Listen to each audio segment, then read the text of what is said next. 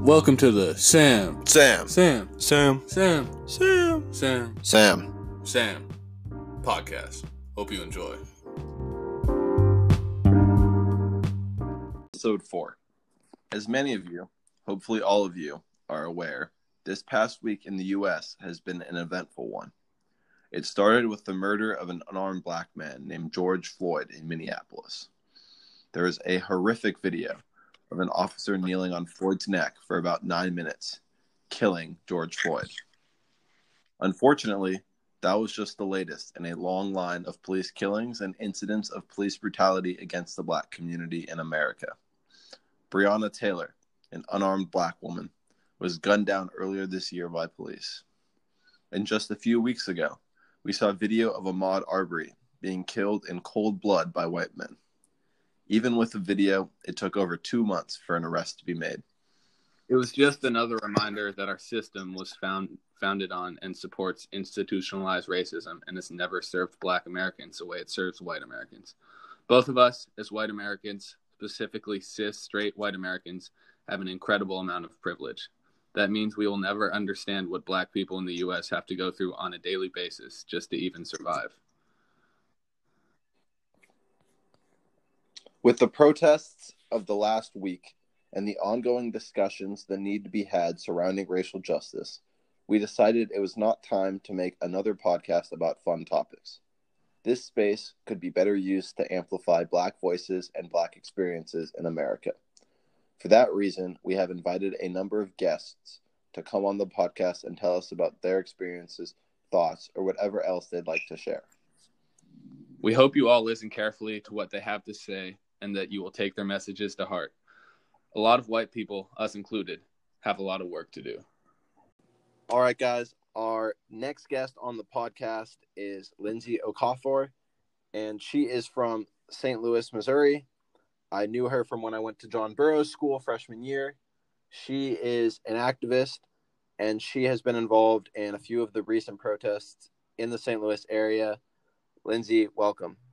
Welcome. Thanks for having me. Yeah, thank you so much for asking me to do this. Uh, this is my first time doing a podcast or anything like of this sort, and I was really like happy when you like came to me about it. So I was like, okay, this sounds cool. This sounds cool. This is nice. Yeah, well, thank you, thank you for agreeing to do this. Um, I mean, Liam was completely right when he said that you would be a, a great person to reach out to, and um, I mean, I can tell from your stories and your social media that you you are, uh, you know, completely um, involved and uh, rightly so in in in everything that's been going on recently. And so I was just wondering if you could speak to that and what some of your thoughts are are and um, just just how you feel in general as uh, you know a black woman in America right now. All right, so I have a couple points that I'd like to hit while I'm talking to you guys today. Um, I guess first, I'm I'm going to talk about protesting and how that's going down in Missouri or in St. Louis at least, um, and the difference between peaceful and rioting. So, um, the reason for protest is to express discomfort or express an opinion that people aren't really listening to, right? So, we have two types of protests that we've seen, like on the news and, like, I guess for me, up close, um, which is peaceful and rioting. Peaceful is is when I guess a group of people come together, typically during the day, to express the their discomfort in front of like public buildings or um, marching through the streets of the city, um, asking people to get out of their cars and becoming an inconvenience, basically. And I didn't find that out until I actually got out there and started protesting myself. Now, rioting, on the other hand, and my experience has been at night and has been because they feel as if peaceful protesting isn't going to get the action that we want, the response that we need, which is change. Mm-hmm. Um, typically, the riots have been hitting small businesses, which I don't agree with, but at the Mhm. same time, I feel as if this peaceful protesting isn't completely, I guess, getting us what we need, if that makes sense. Yeah. Yeah, Yeah. All right. That makes sense. Um, so you have to go. You have to go behind just or go beyond just marching, is what you're saying. Yes. Okay. um basically yeah the reason for rioting um is just that like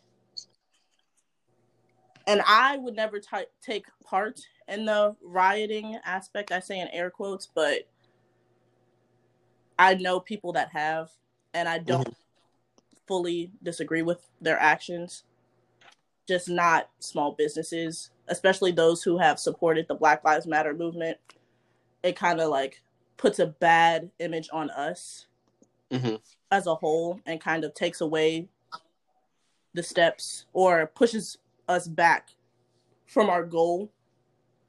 But yeah, um also during the riot, fun fact, like you would think that you wouldn't feel safe during like I guess people smashing things around you and setting fires, but it wasn't until like police showed up or I heard police sirens that I feared for my life. Like I knew that the Wow. people around me weren't going to hurt me. I guess for some reason, like their their goal wasn't to incite violence on others, but they were just angry.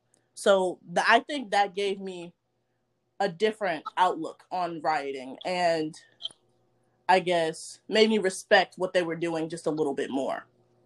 Well, yeah, no, that's that's a powerful statement right there. I think that like that that shows the what the the state of the police's relationship with the community is at this point, Yeah, Which I mean, which is sad.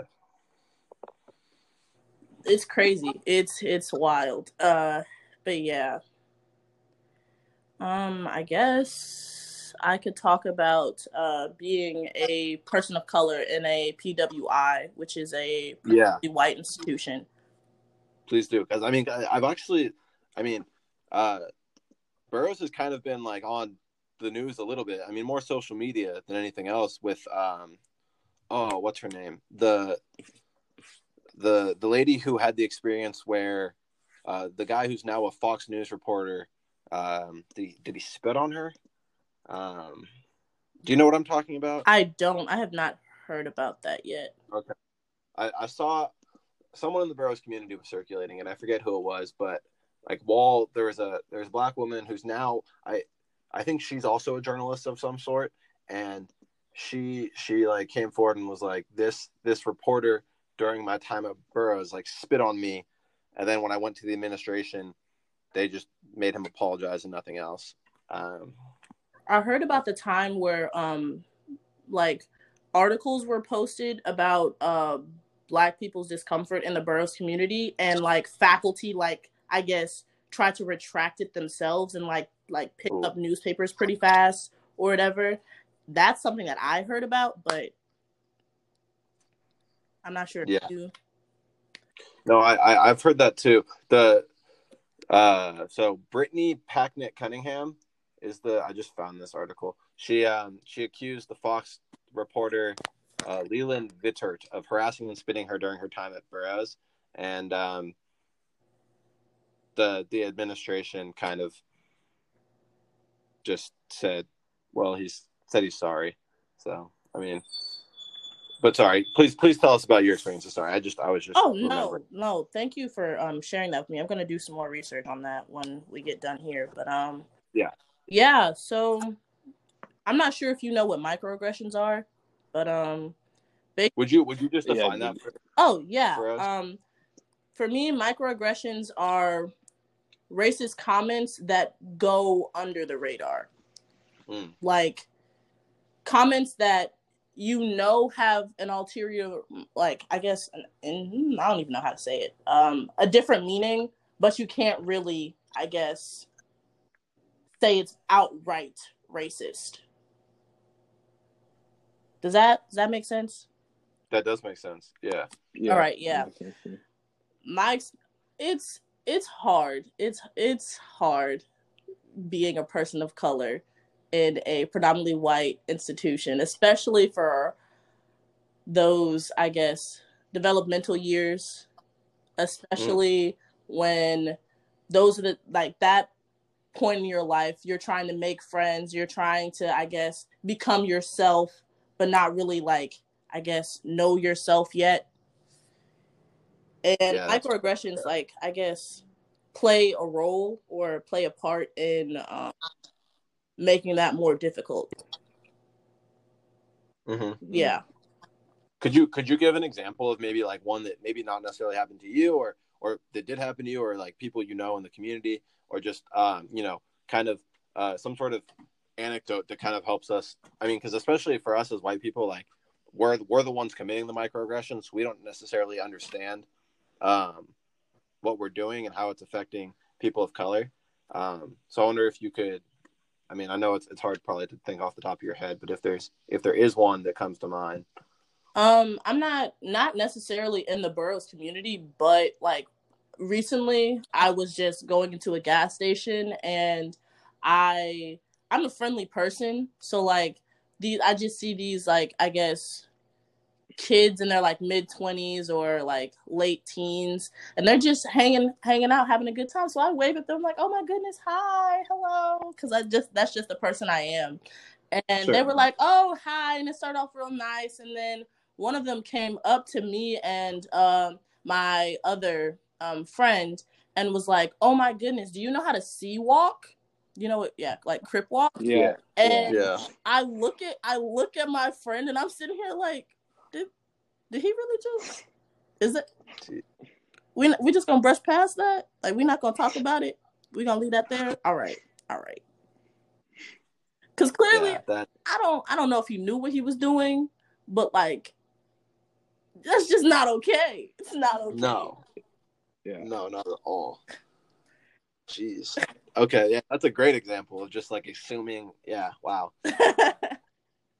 that's crazy. Um, and like in terms of, I think a really important thing that we've talked about with other people is education. In terms of like actual education in a like like what you're learning in the classroom curriculum or just like feeling comfortable in a classroom, especially in like a, a private education space like Burroughs is. Um, what what would you say that like how would you say that compares to white people versus like people of color? Um especially in I guess especially in oh, actually this is for all courses. I'm just going to go through them. So, for English, whenever we have a book that has either the N word in it or talks about a person of color, all eyes go to that person of color. Either you do it subconsciously or you know what you're doing. You look at that person of color and say, "Oh, like subconsciously, you're like, oh, this is this is like something that they would go through, like because they're you know like black, like that makes sense." And we feel the eyes on us. As you, there's no hiding it. Like it, it's a thing that happens, and it makes us uncomfortable it does, especially if you're the only one in that classroom. Now, Burroughs tries to do a good job of making sure that there's more than one black or a person of color in a classroom, but it doesn't always happen like that. And in those times, you know, it's it's hard. It's hard. Yeah, I, I can. I, I feel like I. I mean, in Burroughs and in like even the school that I go to, which is a public school, and uh, I mean, I, I, I can think of instances where like even the teachers like had students of color speak for their entire community and just put them on the spot, and it's just like, yep, yep, so inappropriate, and yeah. Like I'm the spokesperson for my race, and I know everything that happens to every person of color in America. Yep, that makes complete sense. And then for what, uh, like, I guess for math, or science, like when you're in accelerated classes, people are just like, like when you like first get your schedules, people are just like, you, you're in that class. Like, mm. oh, like people just assume that. I guess starting out in Burroughs, a lot of people assume that because I went to Burroughs, it was it was for like athletics, and I'm like, if you know Burroughs, our our athletics aren't good, so make that make sense. I mean, yeah, that's just I mean, just the fact that they even assume that is like a problem in itself, you know. Mm-hmm. Yeah. No, and then don't get me started on history. now, personally, I believe that um mo- schools actually no, it's a fact. Schools don't talk enough about black history. And the fact that we have to separate it and give ourselves a month to talk about black history is a problem. Like and it seems performative. Like it seems like, oh, we're gonna give you this month so you can put all your issues and you can do all these little speeches and these little sound offs and do this little African dance so you're happy. And then for the next 11 months, we're gonna completely forget about you. Mm. And we're gonna treat you the exact same and act like we didn't hear anything that you said within that month. And it's the shortest month of the year. But hey. Uh, could you talk a little bit more about the like performative nature of of activism in general, or or within the edu- the scope of education? Because I think that that was like a, I mean, everything you touched on was like super, just on point. But I just definitely think that especially the performative part was especially interesting. All right. Um it just seems like during Black History Month people expect black people to be okay and feel comfortable with sharing their experiences, but only during this month. It's only okay during this month because it is Black History Month. It seems like whenever someone wants to talk about racial issues, people, I guess, don't really care or don't feel like they need to listen if it's not during that allow that a lot of time you know Mm-hmm. And, and people, do you think people feel like just that, like, if they do during that month, like it's okay, like it makes up for, I guess, the rest of the year. yep oh i know people that wholeheartedly agree with that statement Oh man. All right. Yeah and uh i guess with this um black screens i want to i want to talk about this so bad Yeah, please do. Please do. All right. So, the point of the black screens for the Black Lives Matter movement isn't is all it's to show solidarity, but it's not just to show that oh, this is a trend that I'm going to hop on because it's Black Lives Matter and I have a black friend. Yes. It's not it's not for those people who secretly support Trump but don't want to tell anybody. So they will post the black screens. It's not for that. It's to either drown out, I guess, drown out any hashtag like racist hashtags or problematic hashtags like Trump hashtag Trump 2020 or hashtag uh POC for Trump or whatever. I feel like people should use that, I guess, blackout time to voice their opinions, voice how they're helping the movement, do something more than just post a black screen and post a hashtag and say, Oop, I'm done. I did enough. I am so tired. I did all of this work for the Black Lives Matter movement. I deserve an award. It just gets annoying. And when you're quiet this whole time, like since the beginning of the George Floyd protests and whatnot, if you have been quiet, at least from then, I feel like that should have been a, like a, a wake up call. Like the Black Mm. Lives Matter movement has been going on since Trayvon Martin, and it resurged when Michael Brown hit the scene. So if this didn't wake them up, then I don't know what will. Mhm. Yeah. and the fact that all 50 states has have been a part of the protest should say something should say something to not even the people who have been quiet but know that they're trying like it's the people who are racist are outrightly racist Right. Yeah. Um, Samuel, I know that you had a question uh that you were thinking about in regards to to St. Louis. Yeah. So um I never went to Burroughs, but I did visit Burroughs when I went to St. Louis to go visit Sam. And one thing that really stood out to me was that St. Louis seemed pretty segregated. So, like, is that a true statement? And could you explain more about the segregation of St. Yes. Louis? if that is Yes, a I true statement? can. It is heavily segregated. Um, I have gone to private school all my life, and that has been in Clayton and Ladue. Mhm.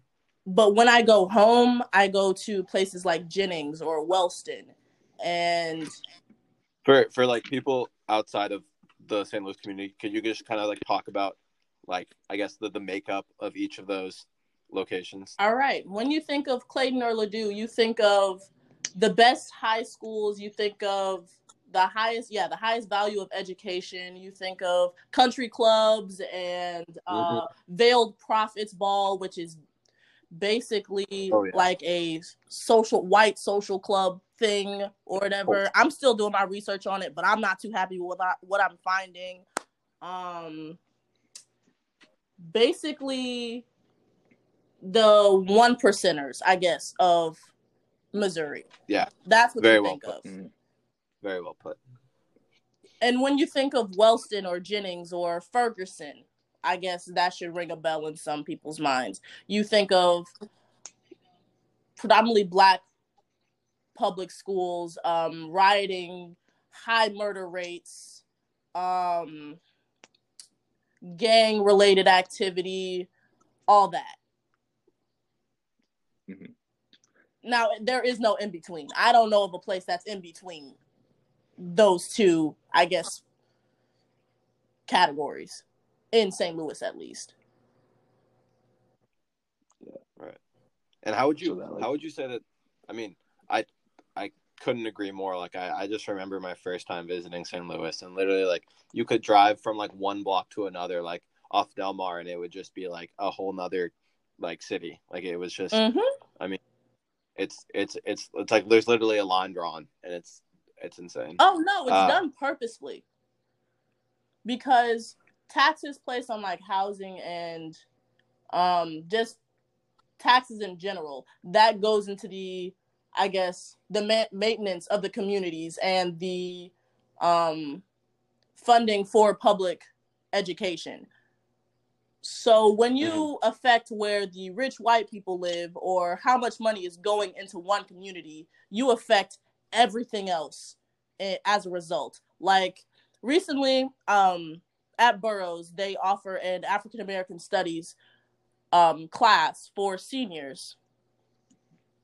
Now, I hate that I had to wait till senior year to take this class, and I hate that there's only one year of this class, but it is what it is. And we talked about this, I guess, cycle of racism, and it had these different points. I wish I had it pulled up.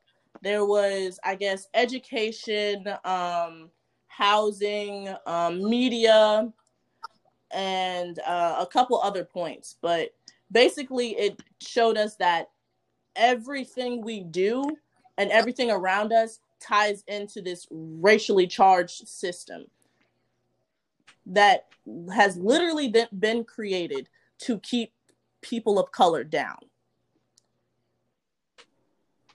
And you can see it at work in St. Louis.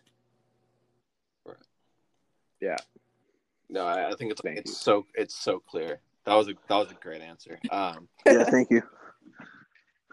I guess I guess I would I'm curious like just your take on how how that plays into like the protests and you know as you said the riots that have been that have been going on specifically in St. Louis just like how I guess it's how visual the the racism and the divide is uh there like how would you say that plays into to just like the tensions and what's what's been going on in terms of protesting Um,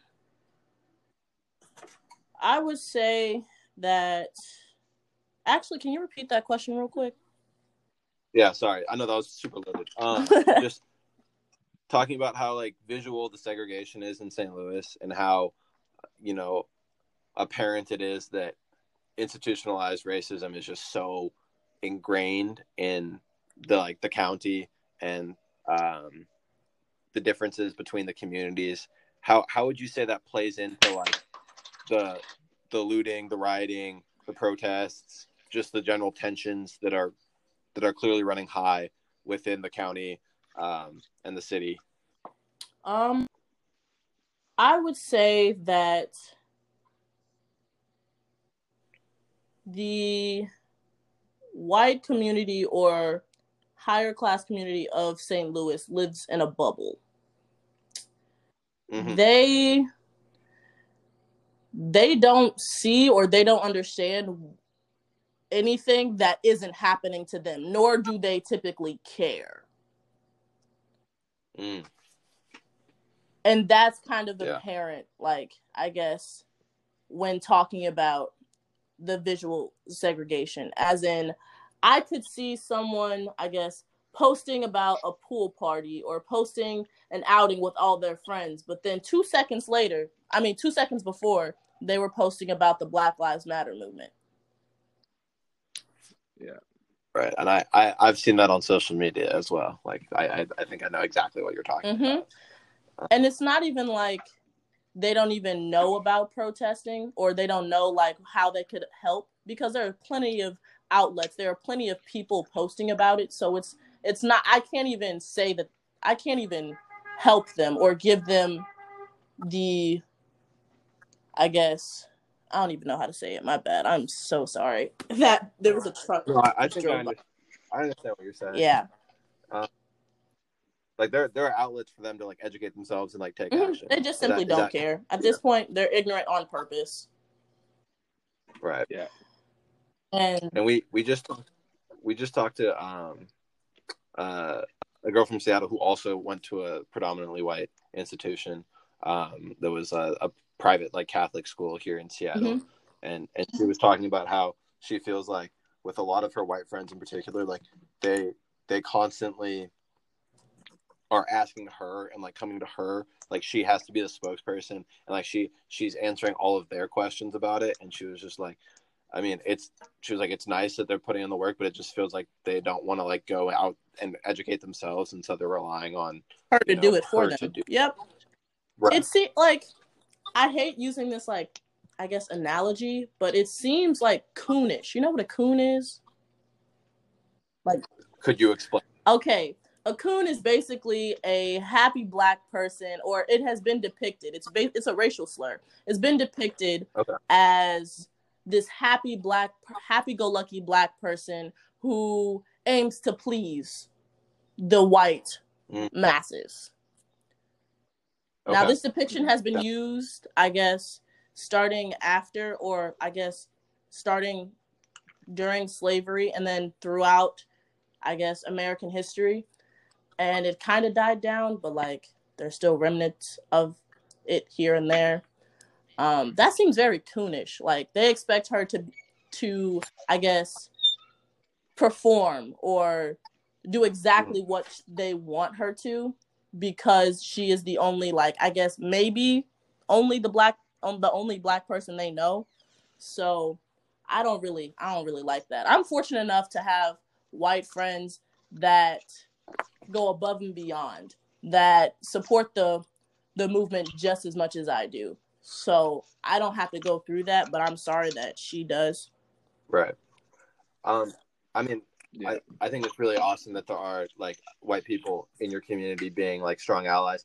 Uh, but I also know that there are plenty who are who are not, or who, like you said, are pretty performative in their allyship. What say to those people? Like what, um, if anything at all, or uh, like what what do you have to say to them? just stop.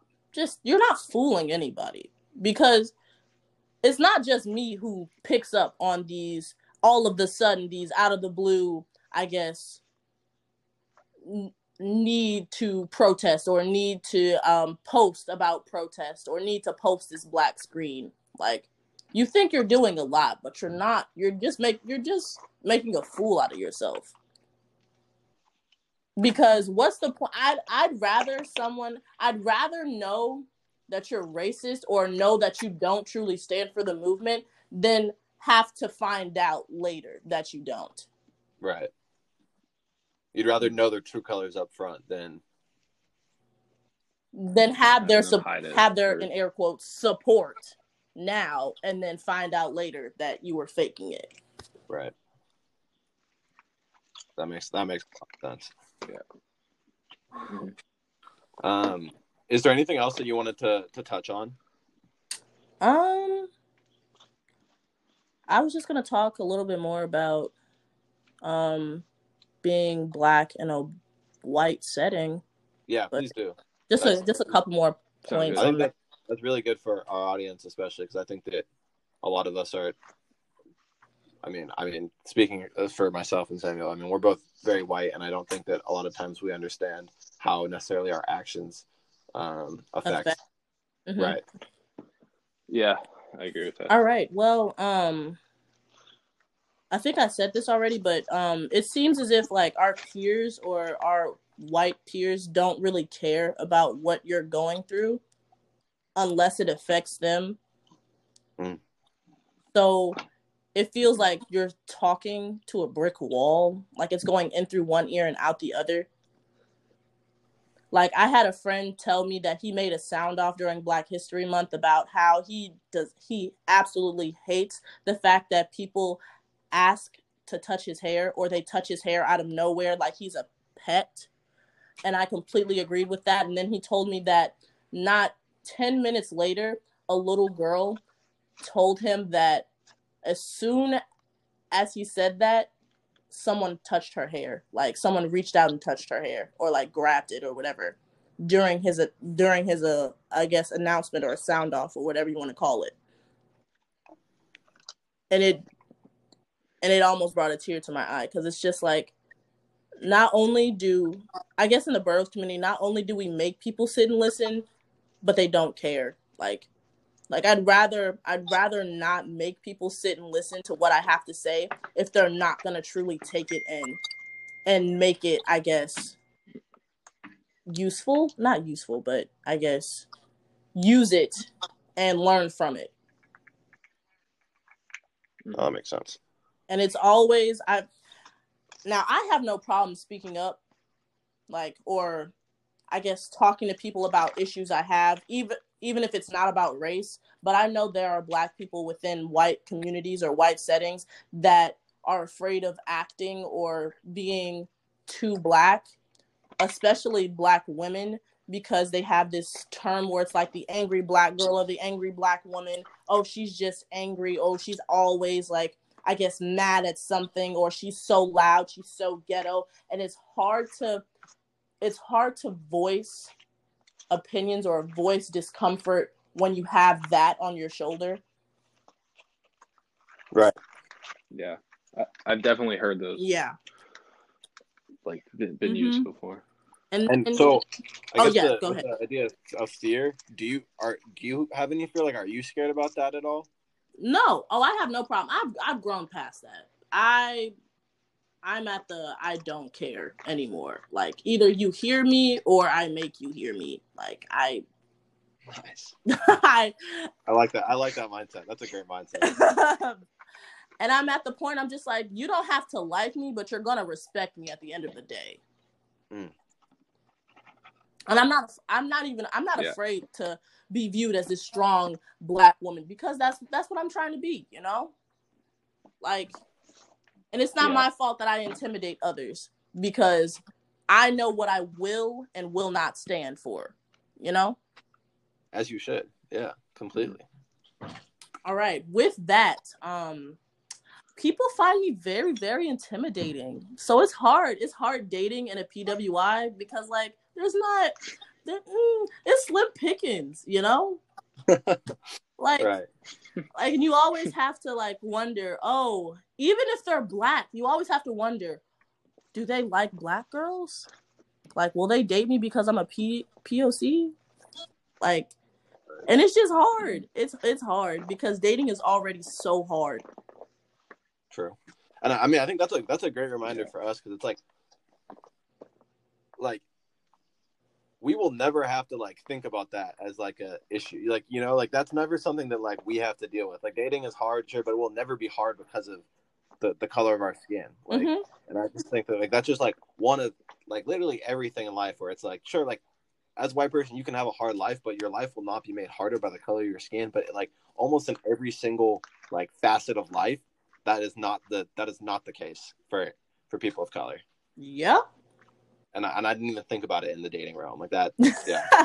I just I'm yeah, I just Yeah. had to put that out there. And then also being fetishized. Like I don't know if you're familiar with that, but there are people, especially on I've been on TikTok recently, don't make fun of me, but I've been on Yeah, I, I've seen I've seen that on TikTok. yeah TikTok like i've been on tiktok and there are all these white creators saying oh i love black girls oh i want to marry a black girl but then you, they don't follow any black girls nor have they ever dated a black girl so i just i think they do it for clout like why are you Yeah. using us for clout Right. and then There's also the there's also the term that I've heard in like in Seattle. I don't know if, if you've heard it um in in St. Louis where uh like when when white girls like date black guys or hook up with black Snow guys, the, the term the snow bunny term or the term jungle fever, which is like when the incredible like like they, they they say that white girls have jungle fever when they hook up with like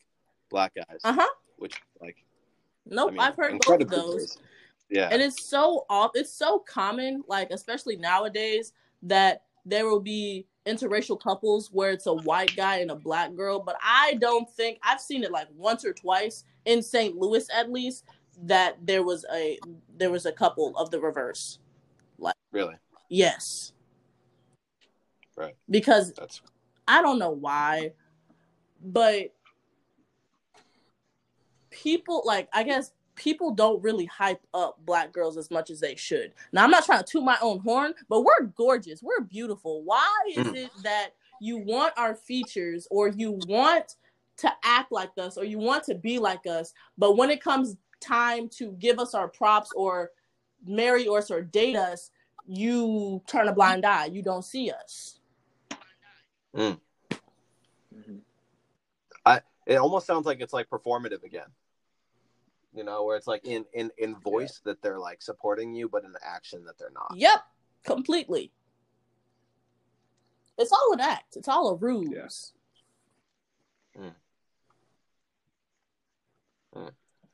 i mean i think it, it's so interesting. I mean you live in a completely different part of the country than uh the the girl we talked to earlier whose name is jackie does. And like so much of your guys' experiences like are the exact same because you guys both i mean just just how how like incredibly like similar the racism is and like no matter where you are in america if you're a, a black it sounds like especially a black woman in a pwi um like i just the the similarities are just striking to me hmm i don't know samuel did you do you, do you see that too Yeah. Yeah. Yeah, definitely. I, yeah seems very similar. Lindsey do you know what your um what your like after high school plans are Yeah. Um, I'm gonna attend SLU for a year because of Okay. Corona, and my mom was afraid.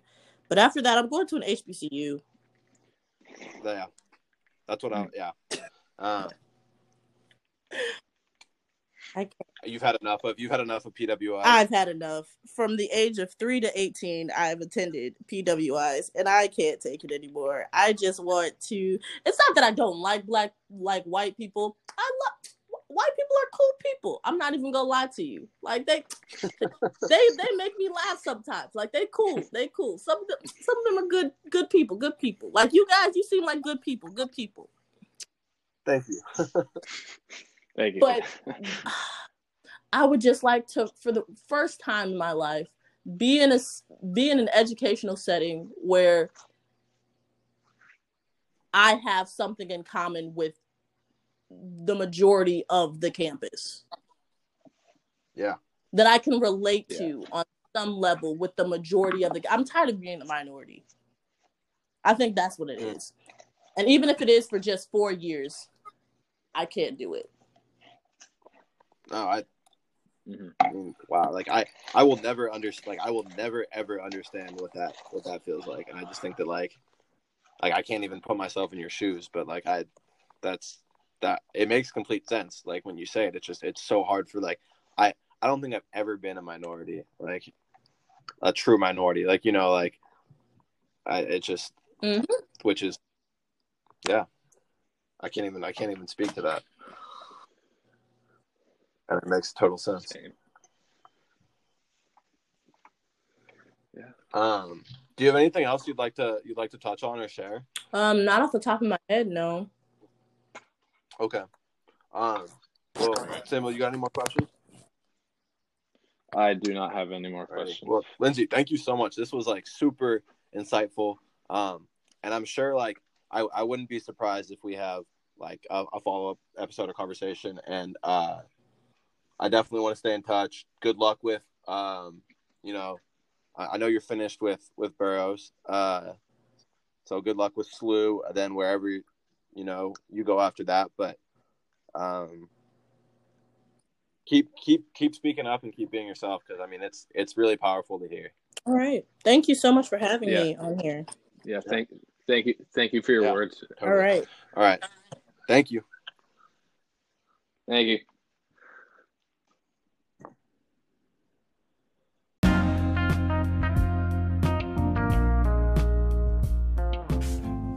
Thanks, guys, for uh, listening to the podcast. Uh, we hope you enjoy.